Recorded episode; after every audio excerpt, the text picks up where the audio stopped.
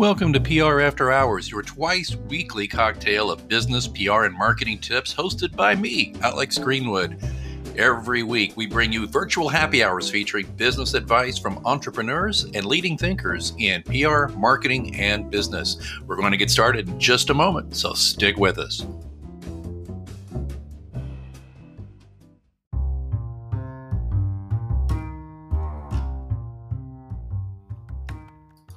Are you looking to get yourself or your clients interviewed on a podcast like this one? Well, I have good news and bad news. The good news is, according to podcasthosting.org, there are 2 million 2 million podcasts out there with more than 48 million episodes available. The bad news is there are 2 million podcasts out there varying quality and audience size. So, what's that mean for you? If you're seeking a good fit for your topic that has a decent sized audience, how do you make that podcast love connection? Well, if you're a regular listener, you know I've podcasted off and on since 2006. And around 2018, I went from being a hobbyist podcaster to a serious producer of two shows that have quickly built an excellent niche fan base. I've also guested on numerous podcasts and live streams. That experience on both sides of the mic has given me a perspective on finding good shows to pitch yourself as a guest. So today I want to talk about how will how you can find and evaluate podcasts so you don't waste your time on shows with poor quality or audiences that are a little too niche in size. And by the way, I'll have a link to the actual uh, original article I wrote about this on Medium in the show notes in case you want to uh, click on some links and things like that that I discuss on the uh, podcast here today. And don't forget, I've already covered how to be a good guest once you're booked on a podcast. And uh, that is linked in the article as well. And also, I did an episode of this here podcast talking about it. Just check your feed. Please subscribe so you'll never miss.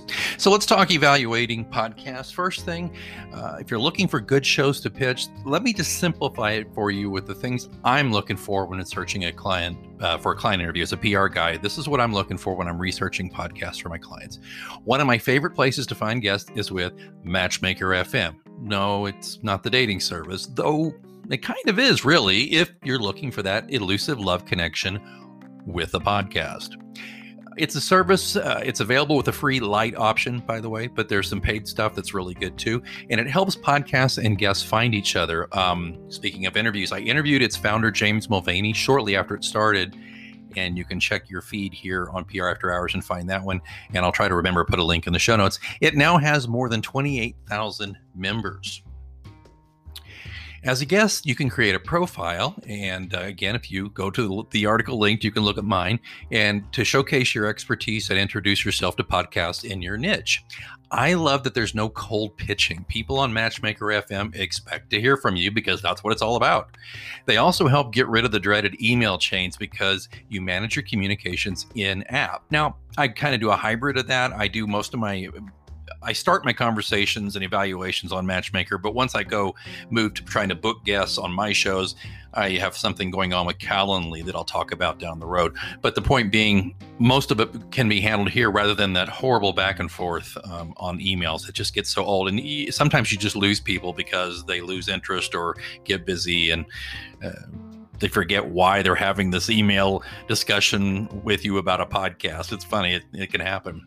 So, when you search for your types of shows on Matchmaker, and again, the links in the show notes will tell you what mine look like. I have two um, for the podcast. From there, you can evaluate them for yourself. I also like, as a producer, to be able to, to decline pitches temporarily. And here, here's what I'm talking about.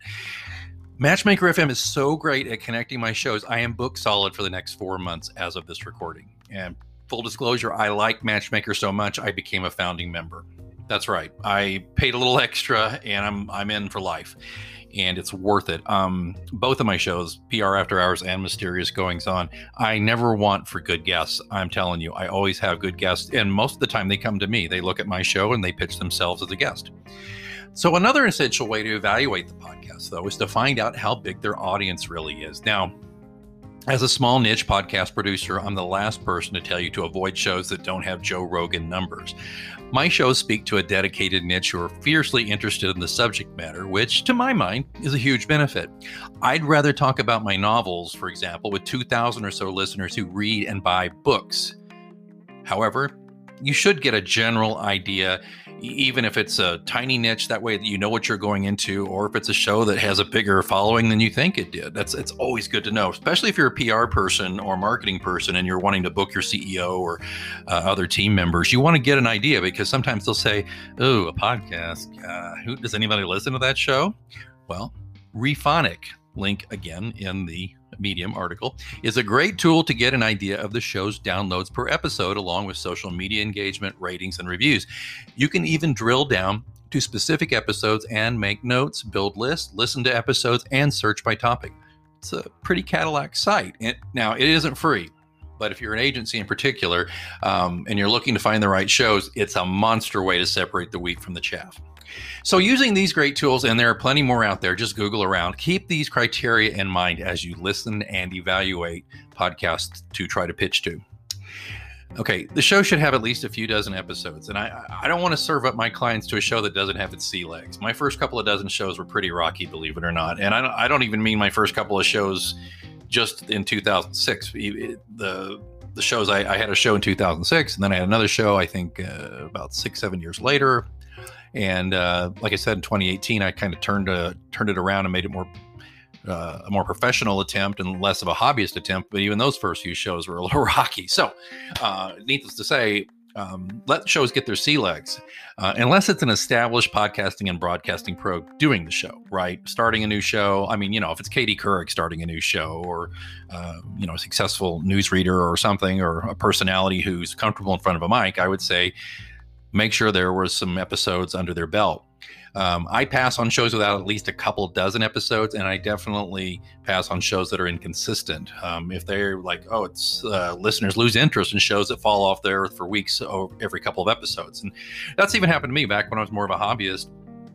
I went through an almost an entire year of mysterious goings on where I only did basically quarterly episodes, maybe a little bit more than that because just a rough year physically, emotionally, all these things going on with my business. So I wasn't very consistent. So who would want a book on my show? I mean, you know, you want to reach people and reach them fairly quickly. A guy who puts out a show basically quarterly is not a good idea. That's why now, of course, the past few years since 2018, Mysterious Goings On is with you each and every week, and PR After Hours is typically with you twice a week. And that's something I'm very serious about uh, continuing to do. People expect it. And uh, so if a show doesn't have that kind of consistency, I'm not real fond of trying to book a guest, uh, uh, uh, whether a client or my boss or whomever, on those kinds of shows.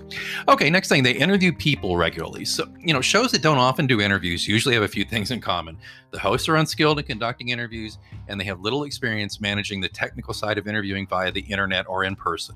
Those are big concerns. Um, they don't know the logistics real well, and the idea, you know, interviewing one person enough is challenging, particularly if you don't have a lot of experience at it. But if you get like a show with two or three people and you're managing that three ring circus via Zoom or via Skype or whatever you use, um, that can get really tricky really fast. So uh, it's often pretty frustrating to get on shows like that that don't have the experience in the interview process, all the way from booking to the, the interview to post show promo. Um, you know, and I'm pretty pretty finicky anyway. I don't I don't really enjoy shows that are very rote or have a real a real extremely rigid um, uh, way of doing things, and and we'll get into that more later. But anyway, you'll get a feel for. But if the show doesn't seem to have a lot of regular interviews going on, and you're pitching it to them and going, you talk about a great niche. Just bear in mind the host may not be a great interviewer. Maybe the host is a great interviewer. She could be great, but just keep that in mind. This is an old one. Next thing here that I'm all over all the time sound. Just cover it real quick. The podcast pays attention to being heard clearly. Show me a great interviewer with a lousy mic or a lack of understanding of ambient noise, and I'll show you a podcast that people don't listen to. Next up, speaking of people, the host. Is the host at ease on their own show? Do they know how to make an interview interesting, or are they just reading questions off a sheet of paper? As I alluded to earlier, I prefer to book and be booked on shows with hosts who can have an actual conversation. Why? People like to listen to an interesting discussion, not a rote Q&A session like Dragnet, eh, just the facts, ma'am. You know, the other thing is to pay attention to how guests are treated. For example, and oh boy, this happened to me. I was on a live stream. You know, I got booked on a show where the co-host spent most of the interview time prattling at each other, and then they left me to kind of fend for myself. It was, and it was what was worse is it was a live stream. You know, if it had been recorded, I could have just said, "Hey guys, look." Uh, it's your show, but you know, I'm over here waiting, you know. Uh, but what they, the show did, uh, it was a live stream, and the two hosts were just bantering back and forth, and not terribly amusingly, I got to admit.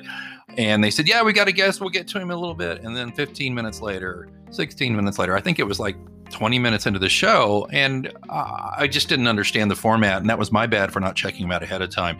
Pretty amateur hour stuff, and what bothers me the most is I stayed up like at 11 o'clock at night because it was in a different time zone, and anyway, it was a bad experience. So do check into that. Listen ahead to shows. Make sure the host knows what they're doing and that they will treat your client or your boss or whomever well. Otherwise, you may hear about it for a long time. The show has a website. This is kind of controversial with some shows, but I prefer shows with an independent website. That's why I have prafterhours.com and I have mgopod.com, um, which specifies its focus, links to where to listen and subscribe, and has robust show notes section. Why? I want my client's appearance memorialized in a show notes page that has links to their website, which is good for their SEO, uh, their books, their products, and any other info, their social media links, all of that stuff. Bonus if you can listen right there on the site so people don't have to hunt the episode down on podcast uh, aggregators or, or feeds. Uh, on my show notes pages, if you go to prafterhours.com, you'll see I provide all sorts of links to various popular um, podcast uh, channels and aggregators. But you can also listen to the show on the audio via YouTube right there on the page. So no excuses for people not to be able to find the show. And I find that my guests appreciate that. Next, the show audience will be interested in you. Um, don't waste time pitching something the show won't be interested in. Of course, there's always exceptions, but you're going for the highest quality targets to spread your message. So, asking the guys doing a local sports roundup podcast to interview you about your horticulture webinar is probably futile and it'll just annoy the podcasters and waste your time. As I mentioned, social media and promo next. Does the podcast promote its episodes on social media or via newsletter? Do they even have a robust social media presence? Doesn't have to be millions of people, but do they have a presence? Do they use it? Do they have a sizable following? If not, you may be shouting into the void. Now, that can be okay if you need interview practice time, okay? And there is something to be said for that. if you book a client and you just tell them ahead of time, look, it's a small show, they're they're kind of getting their wings, but it's good practice for you because you haven't done a lot of interview practice. You haven't done a lot of interviews. It, that's a good thing to think about when you're talking to your clients and you're talking to your, your boss or whomever you're trying to book. Uh, but remember, you're doing this to build awareness and find new fans or customers for yourself or clients, and that is tougher with shows that don't actively promote. Okay, um, you know I. Uh, the hobbyist podcasters, they're under no I, I understand this. They're under no obligation to try to promote the show. I mean, if, maybe they do just shout in the void. Maybe they just do the podcast for five or ten of their closest friends or, or their church or whomever. But the point is, um, I just think that if you're doing a business related podcast or a business, and if you're doing this in a business context, the podcast needs to treat it like a business um, event or a business meeting or a business transaction. See what I'm saying? Uh, the hobbyist podcasters out there, and they're much more hot, many more hobbyist podcasters than professionals or semi-professionals, as I would call some of them. Um, you know, they they are they don't really have the same um, professional standards, and I'm not, not knocking them at all. I'm just saying though that remember, if you're trying to book your clients on podcasts, do your best to make sure that, that it's a professional business transaction for them. Okay. And as I said, finding the right show out of millions, right? It takes time. So, still, if you pay attention to how a podcast sounds, looks, and promotes itself, you'll find it a more productive experience. All right. Again, uh, that's my thoughts on making that podcast love connection. Be sure to read my post on how to be a good podcast guest, which will be linked in the show notes. Uh, actually, I'll probably just ask you just to click on the link to the Medium article and you can read it. And there's there's links throughout the article. It's all in one spot for you. And um, it's just part of my continuing series about podcasting. Again, we've already discussed how to be a good guest. We both have that on Medium and we've talked about it on the show. And now we've got this one about uh, finding the right podcast. So the next thing I'm going to do is talk about how to pitch yourself as a guest.